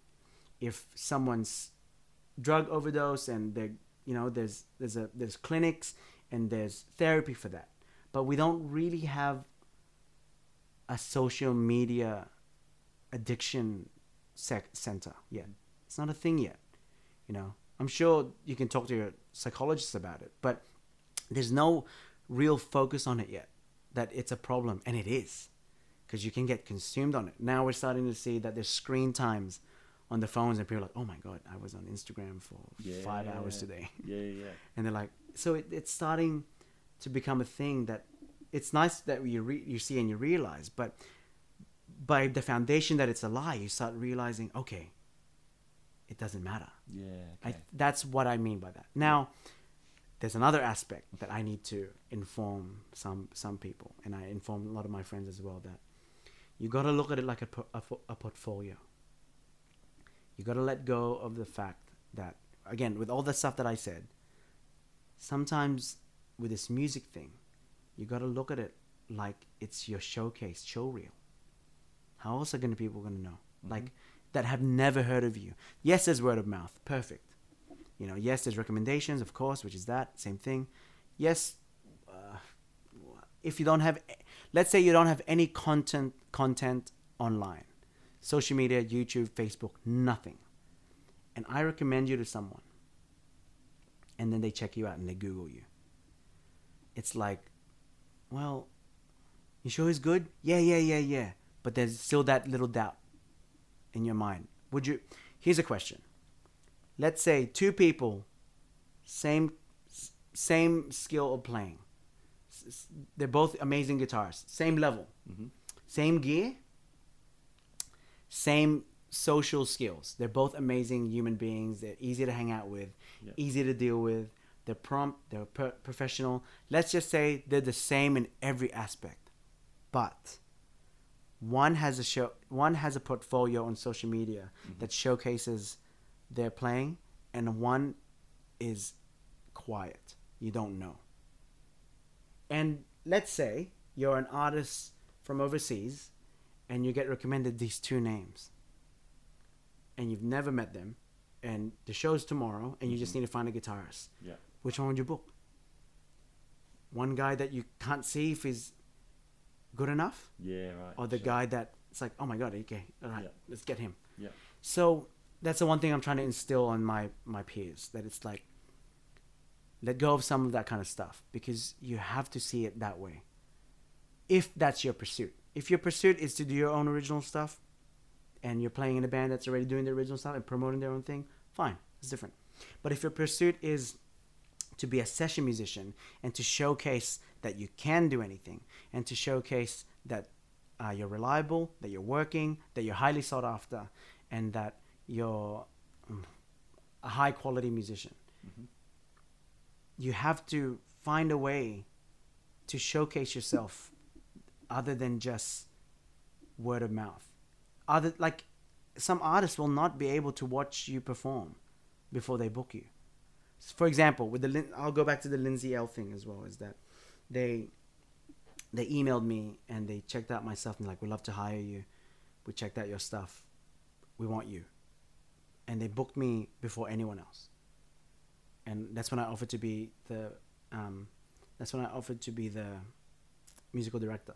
Mhm. And they said yes. Yeah. Right. right. Because, um, and I was talking to the man, I was talking to the manager eventually after, why me? Man, you, you play well. Check out all your stuff. We love it. You're the bass player we want. You know, like if you check out Lindsay Ell's music, Lindsay Lin L I N S D A Y, Lindsay, no Lindsay. God, I'm spelling that wrong. Anyway, you can check it out on my Instagram. Um, L the E double L. That's easy. Um, so her music is very this is very like pop, pop country blues kind of thing. And then I have all these John Mayer videos that I posted, all these Vulfpeck stuff, and all my playing that sort of coincides to her style. Yeah, yeah. And that's when the manager's like, "Perfect, you're the one. We love your, we love your vibe, we love your style." Um, and that benefited me getting that, getting that gig. Yeah. Um, I'm, I'm not saying that you rely on it. Again, you need to have that balance of knowing that it's a lie and understanding that you take it. You rather than social media taking advantage of you, why don't you flip it? Why don't you be the one that takes advantage of, of the Mhm. of the things that it can offer you? And I think that's how I approach it. Yeah, that's how I stay afloat. Yeah. That's how I keep sane. Because it's if if there's days I don't feel like posting anything because I have nothing to post, don't. Don't feel like oh I haven't posted anything in three days. I'll post here, here's the bass. Yeah, yeah, yeah. And I think it's dangerous trying to keep up like that because you're never gonna, you're never gonna, you're never gonna win. You got you, you got people with a million followers who just post a photo of a empty water bottle and it'll get ten thousand likes. and here's you playing your amazing licks that you've Yeah. worked on Yeah. and you just posted that because you had nothing else to post and you get 600 views well if, so like you got to be careful of how you approach it Yeah. i think that's my advice on a lot of people that's trying to figure that out Yeah. it's cool. it's it's you have to accept that it's a lie you have to or, or it's going to consume you Mhm. yeah i think yeah, that's a that's cool. That's a cool perspective for sure. Yeah. Especially for someone who's so active like you, actually n- stepping back and not taking it so seriously, or knowing its place, knowing Yeah. its place. Its you have you have to man you have to because the most important are the people in your life that's in front of you Yeah, yeah. The most important people are your family, the people that you wake you wake up in the morning and you see them, the people that you interact with on the phone, you, you gig with, because all these. Here's another advice: is that the the if you get haters commenting, it doesn't matter. The comment, the hate, the people commenting the hate doesn't matter. But with that same mindset, you have to also use that same rule for every comment. Even if it says, "Oh my god, you're so amazing. Oh my god, you're the best bass player I've ever seen. Oh my god, you, you play so well." You have to. Because if you only cherry pick the ones you want to hear, one you'll be in an echo chamber. Two, I think you'll get your ego will get too big. And three, if you only focus on the bad stuff, you'll get depressed. So you have to sort of you have to accept all the comments and take it as take it all in the same put it all in the same bag. You can't just pick and choose. I think that that's more of a personal thing for me. That's what helps me figure it out because the moment I only take the good stuff, you don't want that. Like uh, the beauty of humanity is that we get sad and we get upset and we get it's it's yin and yang and highs and lows and feeling down. I think you have you know some people may not be able to understand that idea of it or that concept of every comment doesn't matter. Mhm. But I that's one like the same Yeah, thing. It's cool, man. That's my way of of dealing with that. Yeah, it's good.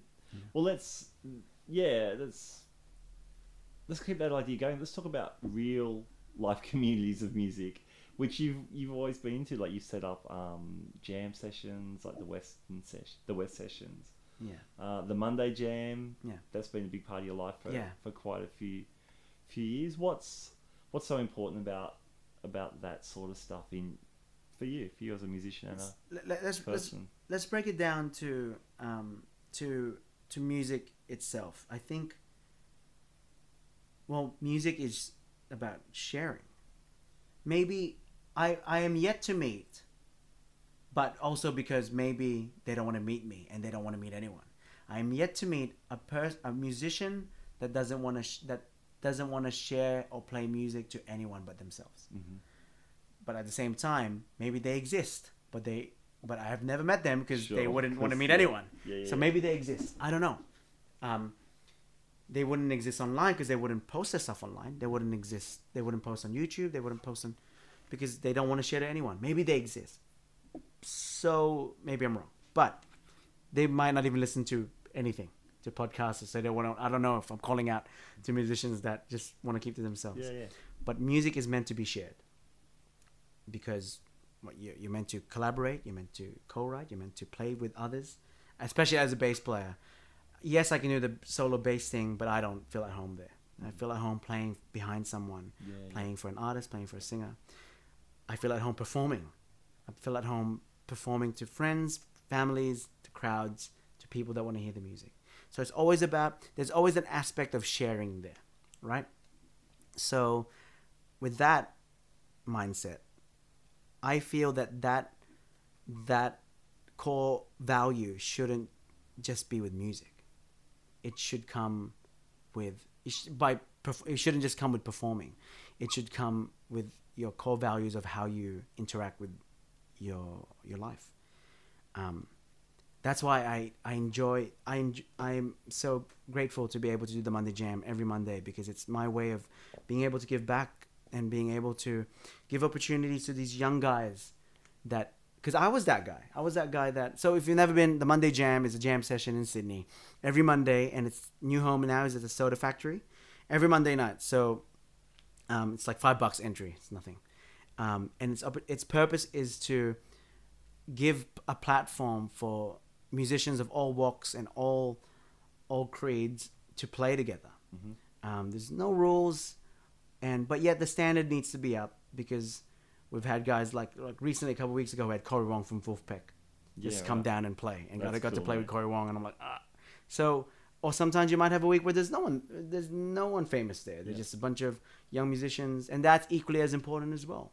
So um, it's my I said yes to that because I love its purpose that it gives all these young guys opportunities to play with some of the best in the world. Some guy could be some random guy, some young sax player is now playing with Corey Wong from Vulfpeck. So, where else can you do that? So, with that mindset, um, excuse me, sorry. Um, with that mindset, I enjoyed its purpose. When I was young, when I first started getting into the music scene, I went to that jam. I went to those jam, the Monday jam, the, when it was at the Lansdowne, and I was so intimidated. I'm like, oh, I'm not good enough. But it taught me a lot when I would jump on. Mm-hmm. It taught me what st- what I needed, the level I needed to be at. It taught it taught me how to listen to people that I've never played with.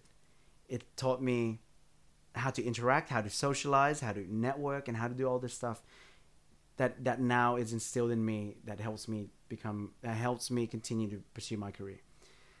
Um, now that's normally in the city. I also tried. I also started the Western Sydney Jam session at, at West because there's all these. I mean, I, like I said, I grew up out in Blacktown. I grew. Up, you're from Toongabbie, and yeah, yeah. well, there's a lot of Western Sydney musicians that grew up out here that never had the opportunity. Like I said, I I didn't get to study music in my high school. There was no programs, at least for me, that I could pursue in my backyard or in mm-hmm. Blacktown to just see if I can play somewhere. There wasn't.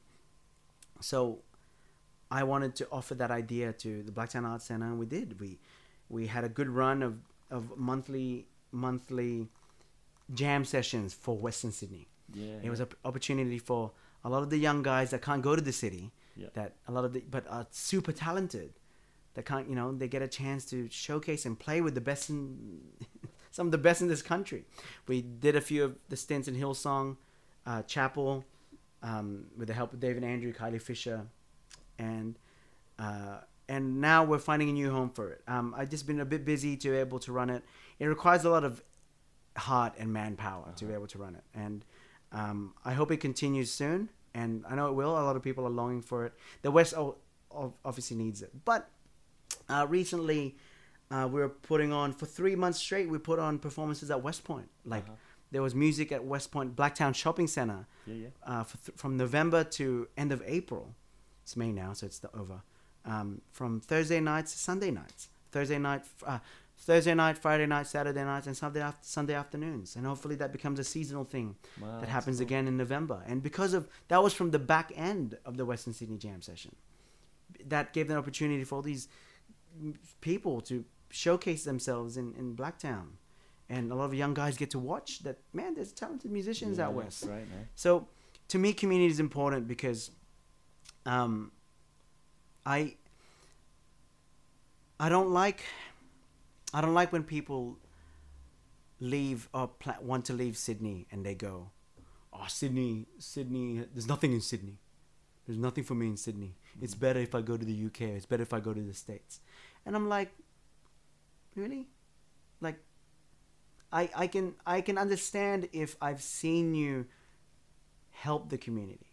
I can understand if I can if I've seen you grind every week venue after venue, song after new song that you've written, and then the world keeps telling you no, and then you say there's nothing here for me in Sydney. Maybe, mm-hmm. maybe I'll val- I'll validate your your views then. But even then, I'm like, I don't like that mindset that they think they want to leave Sydney because there's nothing here.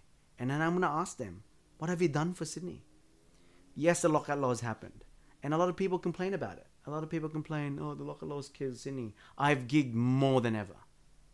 Yeah, right. I, wow. I, I'll say it, and I never, but I feel like ever like with the story from when I first started, I feel like I was always at a disadvantage, and I could accept my disadvantage, and let it, and let it, be the reason why I'm not where I am, or I could go above it, and I choose to always go above whenever the world says no.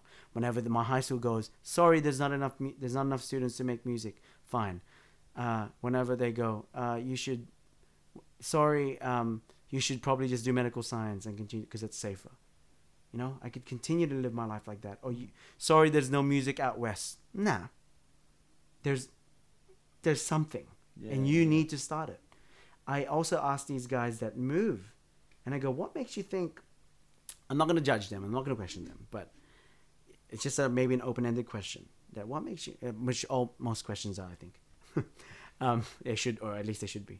Um, if you're not if you're not succeeding here, what makes you think you're gonna succeed in LA, where the music industry is tougher and the the quality of music is higher?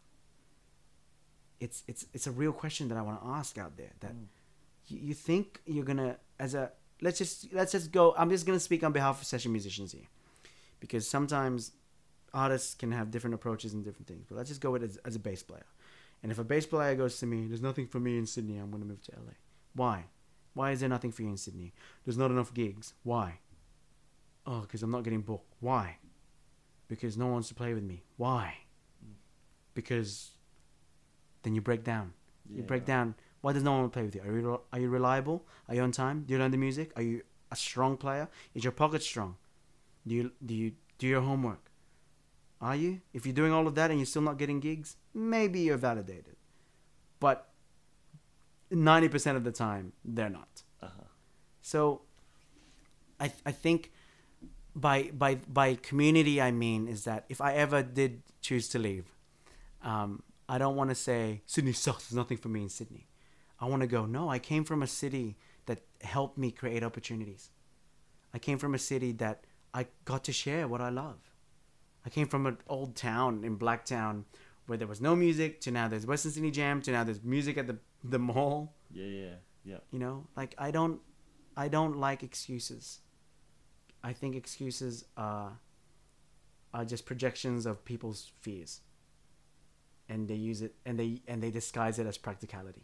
Yeah, wow. You know, and I think that's that's why imp- community is important to me. I there's if I you know I'm not I don't want to leave Blacktown and be like ah stuff this town nothing's here. I want it to be like no some young guys saw those nights and be like I want to play music.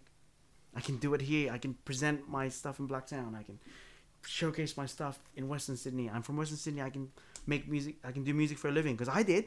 Mm. I could have used Yeah, Western. Sydney as an as an excuse not to have been able to pursue. I could have said, ah, there's guys in the eastern suburbs doing all these jazz bands and doing all these big programs, and I didn't, and I could use that as an excuse, but I don't. I think it's not enough. But if you go wider, the Sydney community itself, the Australian community itself, I think it's important. I, I think it's important to invest in it because the reason why, the reason why, the music in the jazz, the reason why jazz in New York is of such high quality, is because they're all pushing each other to be better. Mhm. And if it's not good enough, they will say it. Uh, when Coltrane got a bottle thrown at him when he couldn't play changes. Mm. Yes, we, we- I'm not saying no to violence, guys, but um, but I think if everyone had a sense of community and wanted the community to be better, then and only then will the community will the music in let's just say in Sydney flourish. Mm. Everyone will flourish. Everyone will benefit if we all push for the scene to be better. I I the reason why I do it is because I hope I inspire others. I hope I inspire people to invest in community. I hope they see that if I ever did go, I don't want him to go, well, that's it. There's no one pushing. Nah, that's not my goal. My goal is to make people go, I need to do something. Yeah, awesome. I think that I think that's why community is important. And if and of course you're playing with people. It's, you know, like a, a you know, like you don't want to be just Eric the great bass player. You want to be like, oh my goodness, there's all those great musicians. There's a collective. It's like the Avengers, if you know. Like Iron Man's great, but the reason why they're all amazing because they're all amazing Yeah, and, they're all, yeah. and they they all add whatever they add to the team. anyway, I love that I got that in there. That's cool, man. That's awesome. I love that. I love that about you, and I love that about um, yeah, the scene. People I mean it, making man. a better place. I'm getting emotional, damn it. like we were saying before we were recorded, but yeah, what I loved about those all those gigs that we did and and the gigs I'm doing now, it's it's the music's great, but making music with people, Yeah, connecting with people on levels, a very cool thing. it's important, man. It's and it's what lasts. You know, it, it's like um the like for example us. It's like we haven't played in a long time, but it's the relationship of us is what lasted. Yeah, yeah, Yes, we didn't play for a little little while there, but man, like though that sense of community just between us yeah. it's like it's it's it's it's what lasted. It's what the reason now we are where we are, and we've met in this. We've met again at this, at this at this moment. yeah, absolutely. People forget that, and I I think more people need to invest in on others, because it's also an investment on themselves. Wow. Very cool, man. That's great.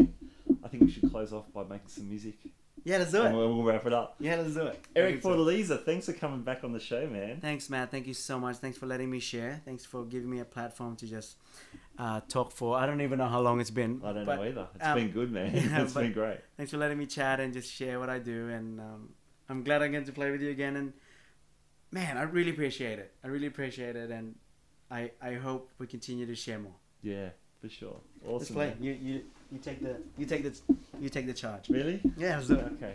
Something a bit more up tempo and, and.